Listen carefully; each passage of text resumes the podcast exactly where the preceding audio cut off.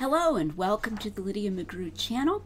I'm going to be talking today about what I'm going to call six obfuscations concerning Jesus' resurrection body. So I hope you're ready for that. Um, I'm getting most of these from the New Testament scholar Dale Allison, uh, some from his book, and some from a recent dialogue that he had with Justin Bass on the Unbelievable show.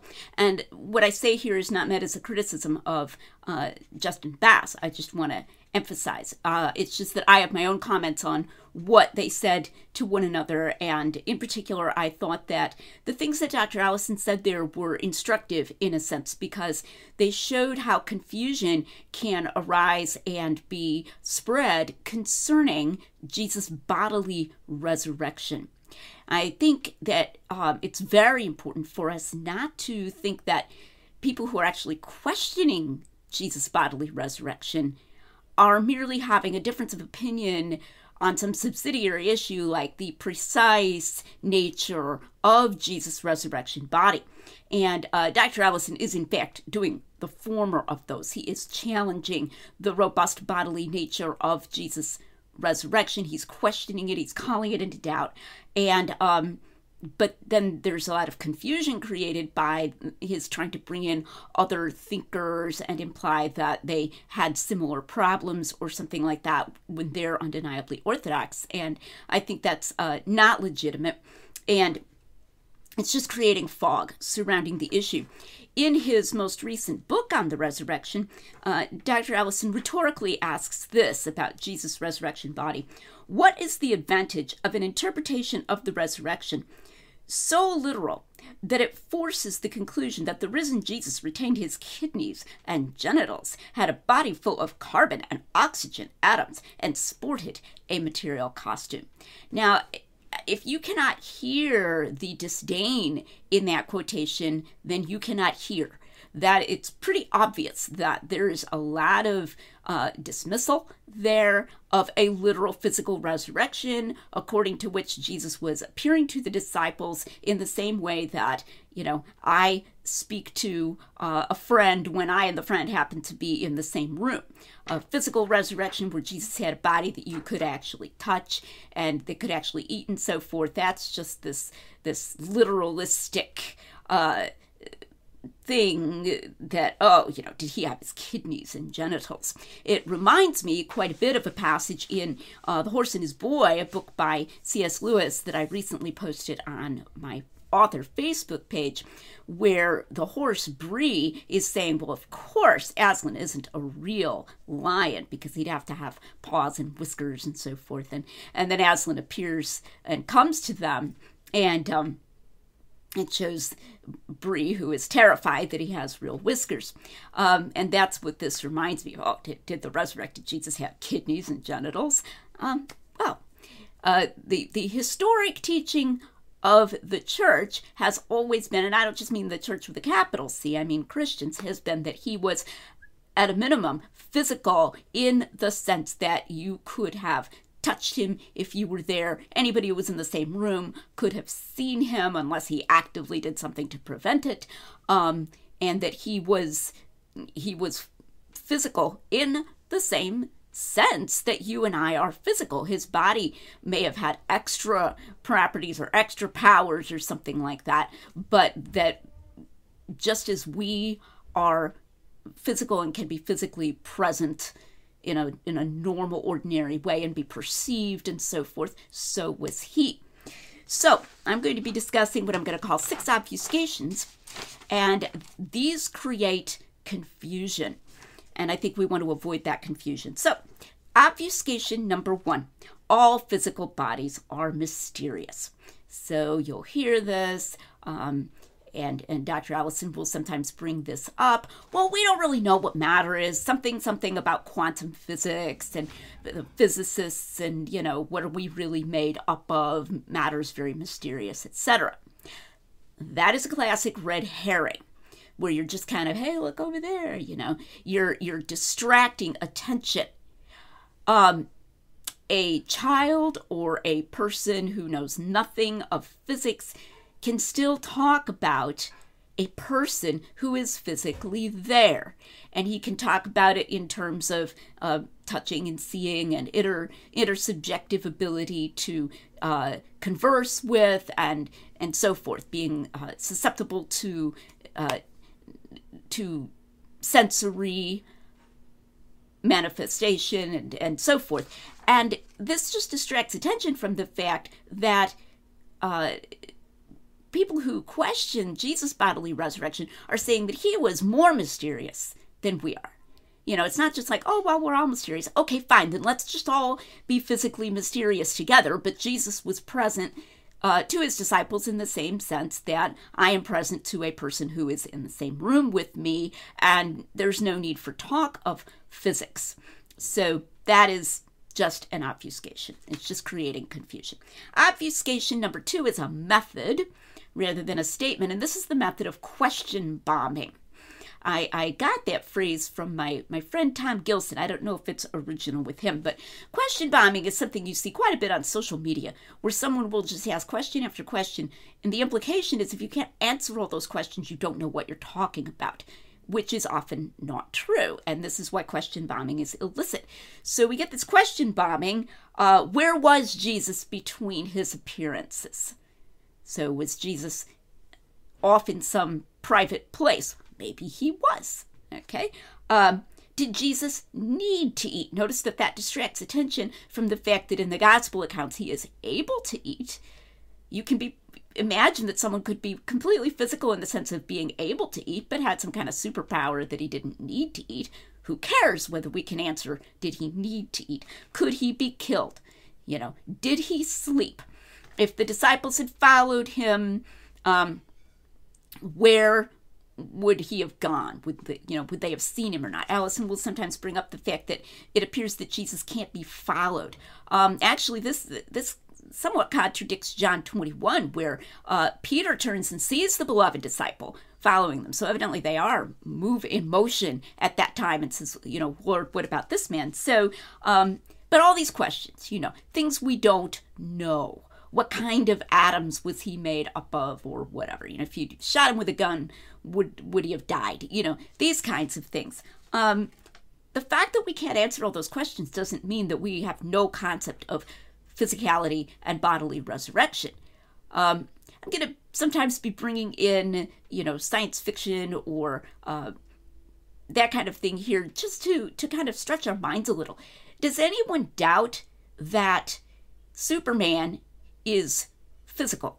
Okay, he can carry Lois Lane, right? He can um, grab things and hold them up. He has additional powers in the stories, but he's still physical. So the fact that you can't answer every single question and that the it hasn't all been spelled out about you know just how far do uh, Superman's powers extend, you know, or uh, the Doctor in Doctor Who, he can regenerate when he's shot, and my daughter calls that the, the Calvin ball of science fiction because they, they just make stuff up. It's not even always consistent, but he's physically tangible. Okay, so uh, no, I'm not saying that I know that Jesus was like Superman or like the Doctor, but my point is we can easily conceive of a person who is physical, even though he has additional powers and we don't know the extent of those. So, question bombing, illicit method.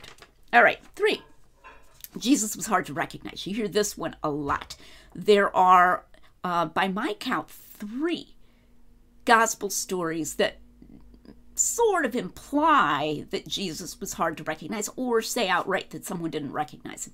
Mary Magdalene, uh, disciples on the road to Emmaus, and this one is, uh, you know, so easy to explain that I'm almost reluctant to include it, but Jesus on the shore of the Sea of Galilee in John 21.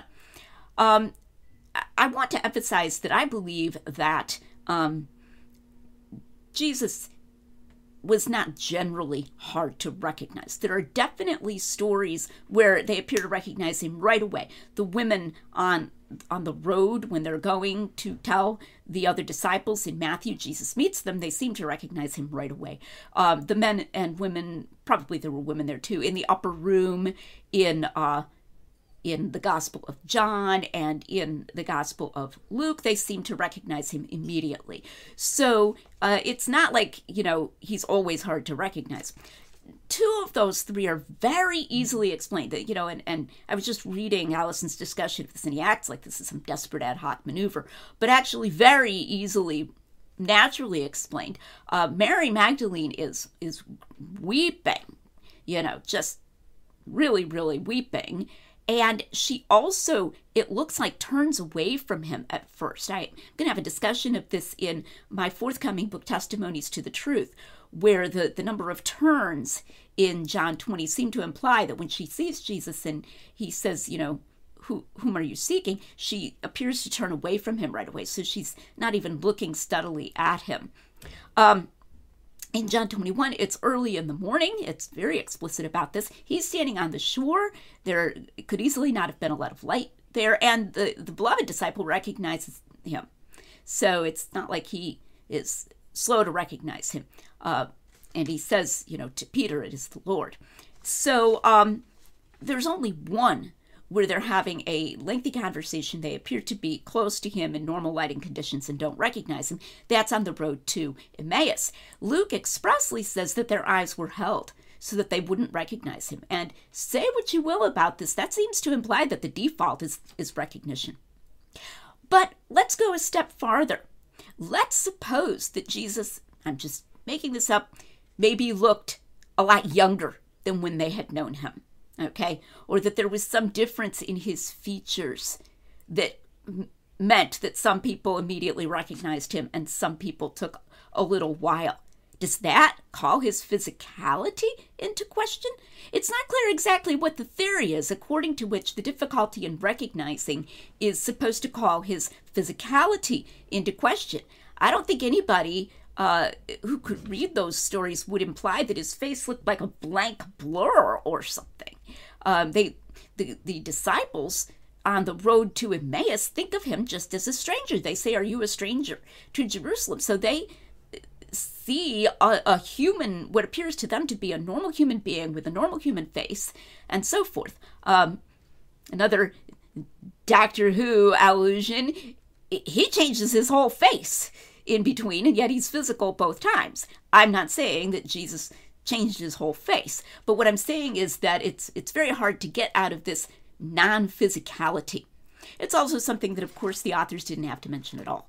If if if they felt like there was something wrong with it, uh, it is an odd detail at times, but they they do mention it. Okay, so I don't think that one calls his physicality into question at all. Obfuscation number four. This one's a favorite. Jesus could walk through walls. This one goes back. Um, Thomas Aquinas discusses it as an objection. I believe it's discussed as an objection in uh, the Contra Celsum.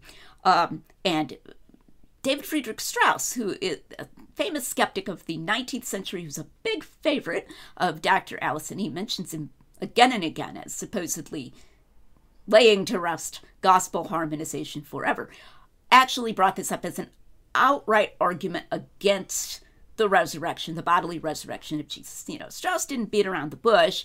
He was clearly and unabashedly and openly a skeptic of the resurrection and just said it was impossible because if he'd really been physical, he couldn't go through walls. Um, so this is really pushed the argument seems to be that oh he was more like a ghost. He was non-material so whoo, you know he could come through the door. Uh, it's in john 20 it mentions twice that the door was shut. I'll waive the question of whether that means locked or not. It can it can mean locked. It's sometimes used to mean locked. So fine let's take it that that means it was locked. Uh, i'm going to start my answer to this obfuscation by pointing out that in his life prior to his res- uh, prior to his death and his resurrection, Jesus could walk on water. At least according to the accounts. Again, you know, we're, we're taking the accounts, and the claim is that the accounts seem to, um, you know, indicate that he wasn't physical. That's the claim, because in the accounts he can walk through water. Well, in the accounts of Jesus' life prior to his death altogether, he could he could walk on water in the accounts of him after his resurrection, he could come through, it seems like, a locked door. So what? It would be a very poor argument to say Jesus could walk on water, therefore he was never physical. Okay, there, therefore, you know, let's let's just go, let's just go wholeheartedly and deny that Jesus has come in the flesh at all, uh, and say, oh wow, these accounts seem to imply that Jesus didn't have mass and weight because there he is walking on the water. No, it's a miracle. The, the whole point is that he was in the account that he was able to do something that you wouldn't expect a person to be able to do. Well, why shouldn't his coming through the walls also mean that he was able to do something you wouldn't expect someone to do? After all, he's just risen from the dead. Um, another science fiction allusion for uh, those of you who have some imagination. when Captain Kirk is beamed up from a planet uh, in a teleporter, uh, is he physical on the planet? Yes. Is he physical on the Starship Enterprise? Yes. All right, no, there isn't really teleporter technology. But the point is that it is not some kind of conceptual impossibility like 2 plus 2 equals 5 to imagine that a physical person should be able to, you know, materialize on the opposite side of a physical wall. Um, and all the more so when we have a person to whom miraculous powers are ascribed. Um, it's it's interesting. Uh, Allison mentions Martin Luther as mentioning that Jesus could walk through walls. So what? I mean, hi, I'll mention that Jesus could walk th- through walls. I'll say, yeah, probably he could. But here I am arguing very strongly for the robust bodily resurrection. And if you if you read others of Luther's works, he says that Jesus rose from the dead um, after three days so that his corpse would not see corruption. So there's a there's a strong literal bodily resurrection view for you.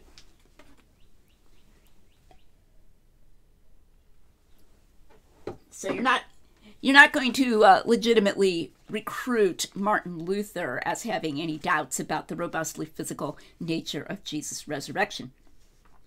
Um, and he, he also mentions um, in a footnote in his book that uh, Thomas Aquinas deals with this objection in the Summa.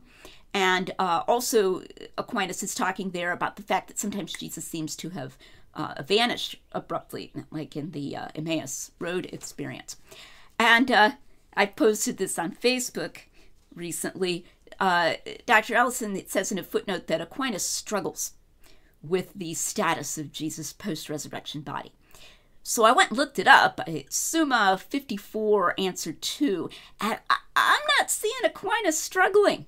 Uh, he's answering the objection. I'm not seeing struggling. I think struggling means, you know, doesn't agree with um, with a scholar. You know, Aquinas is struggling because he doesn't agree with me.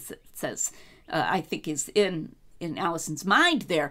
Um, Aquinas isn't struggling. He just answers it and he says Jesus could do miracles. God, you know, and and this is just obvious. This is an obvious answer. How did Jesus turn water into wine? Are we, you know, how did Jesus walk on the water and so forth? Jesus obviously has a a more powerful relationship to matter than we do. That doesn't mean he's less physical than we are, either before or after his resurrection.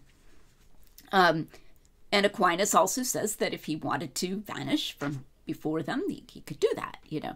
So that's not Aquinas struggling. Now, this leads me to um, obfuscation number five. This is again a method like question bombing, and this is cherry picking. So here's a here's a quotation. Um, again from Allison's book, it is equally anonymous that according to the reports, when the risen Jesus appeared, some who had known him failed to recognize him or doubted what they saw. Something more than run of the mill perception was involved. The appearances rather had uncanny features that suit visionary experience, experiences better than everyday see it. So I want you to notice that this is supposed to be a generalization about the reports. Okay? So he's he's taking the reports and he's trying to tell us what we're going to get according to the reports. He's kind of tacitly doing a, a, a best explanation type of inference, supposedly based on the data of the reports. If you're going to do that, you cannot cut whole swaths out of the reports, invent reports that we don't have, and then tell us what the appearances suit. You know, what, what is the best thing that suits the appearances? What's the explanation that best suits the appearances as reported in the Gospels? Uh, and that's exactly what's going on. Um, for example, elsewhere, if there was a second source, and here he's talking about something that Ignatius said about Jesus' resurrection body, it was like Luke 24, 36 to 43, and John 20, 26 to 29, probably a version of Jesus' appearance to the 12 expanded for apologetical purposes. So he's definitely saying that these very physical appearances in Luke and John, you know, they're they've been embellished for apologetical purposes. Elsewhere, John's second story of an appearance to the disciples, the unforgettable episode with Doubting Thomas, does not follow the pattern of the other appearances to the twelve, and it is unparalleled elsewhere. In the eyes of many modern scholars, it does not look like an independent account, but rather as though it has been largely spun out of the preceding paragraph. I share their judgment. So he's explicitly saying the Doubting Thomas episode was made up. Okay, so what are we doing? We're trimming the physical stuff out of the accounts. I emphasize that John 20 is the very same account that says that the doors were shut and Jesus came in. It's the very same account from which we're getting the Jesus could walk through walls objection. John doesn't apparently think that's a problem, and then moves on and tells of uh, Jesus appearing to Thomas in front of the others and saying, reach here your hand. And he mentions the door was shut again uh, in that Doubting Thomas episode. So, what we're doing is we're cherry picking and then we're making a generalization about what the appearance's uncanny features suit. And that's not that's not legitimate. Now, you might try to say, oh, well, if you're a skeptic, you're going to have to leave out some aspects of the appearances. Not in this sense, no. So, suppose some lady tells me that she had a long conversation with her deceased husband and that they had tea together.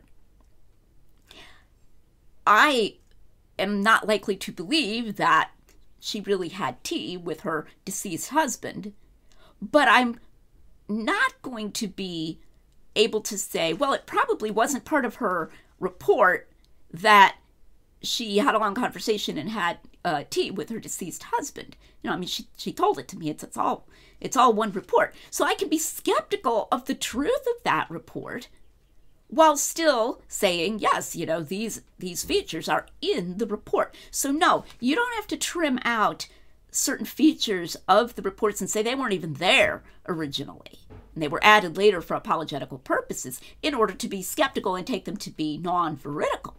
Okay, so that's that's not necessary, and it, it's not legitimate to cherry pick and then make some kind of generalization about according to the reports these look like visions. Actually, according to the reports, these don't look like visions at all. Okay, they they're very physical, both in uh, Luke and in John.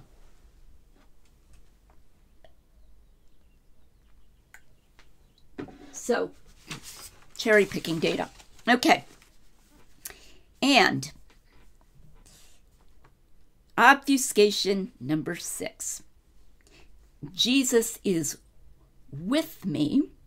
He's not thousands of miles away in outer space or in another universe or something. This actually came up in the dialogue with uh, Justin Bass, and credit to uh, Justin Bass, he pushed back. He said something like, Well, I think Jesus was pretty close to the Apostle Paul. In other words, that the Apostle Paul saw no conflict between Jesus having a physical resurrection body and Jesus being close to him personally. Okay, so that is I don't, I don't know what um, fallacy to call that. It, you could call it a lot of things. You call it a straw man. that people who believe in the robust physical resurrection, you have to believe that Jesus is not with me, but he's thousands of miles away. You could call it a false dilemma that either you have to question or fuzzify the bodily resurrection or, or you are have to deny that Jesus is is with you. Um, you could call it equivocation on presence, you know, Jesus' presence with me. Um, so it's like Jesus is in my heart, or Jesus is here with me, or wherever two or three are gathered, there Jesus is in the midst of them. Um, or even Jesus is present in the sacrament. Of course, there are many different views of the sacrament. Um, Catholics believe in transubstantiation, that the substance of Jesus' body and blood are underlying the accidents of bread and wine. I hold to a spiritual real presence view in the sacrament that he's spiritually present, but neither of these is the same sense of presence in which Jesus was present to the disciples in the upper room. He, there was there were no other accidents, you know. I mean, it's not like they just had a piece of bread there and thought it was Jesus that they were actually able to see and touch him and hand him, you know, food to eat and everything. So that's a terrible, terrible uh, attempt to question, cast doubt upon the bodily resurrection of Jesus. Well, I think Jesus can be present now. He's not thousands of miles away. Terrible argument.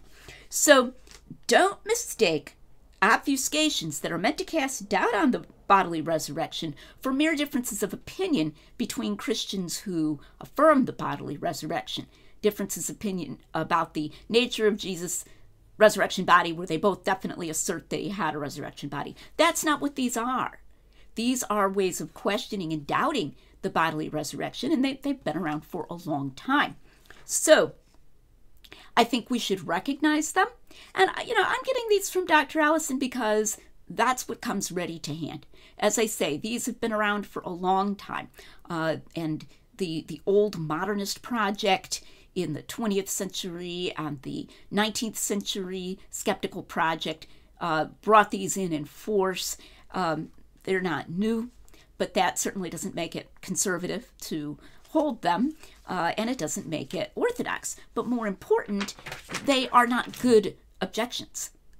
Okay, epistemologically, these are just obfuscations. We should not allow ourselves to be thrown by them or bullied by them or made to feel that if we uh, reject these obfuscations and we hold to a robust body that Jesus had, that had real hands and real feet and um, and so forth, and real side, uh, real scars, and uh, real atoms, even I would say likely, um, then we're somehow silly hyperliteralist, fundamentalist, or something of that kind. Um, that kind of that kind of contempt is not an argument either. And we should be prepared just to answer it and uh, not to be bothered by it in the slightest if the evidence supports it. And of course, I've argued elsewhere that the evidence does support the bodily resurrection of Jesus. And if it does, then let's affirm it boldly. Thank you for watching. Please be sure to like and subscribe to the Lydia McGrew channel where we're making common sense rigorous.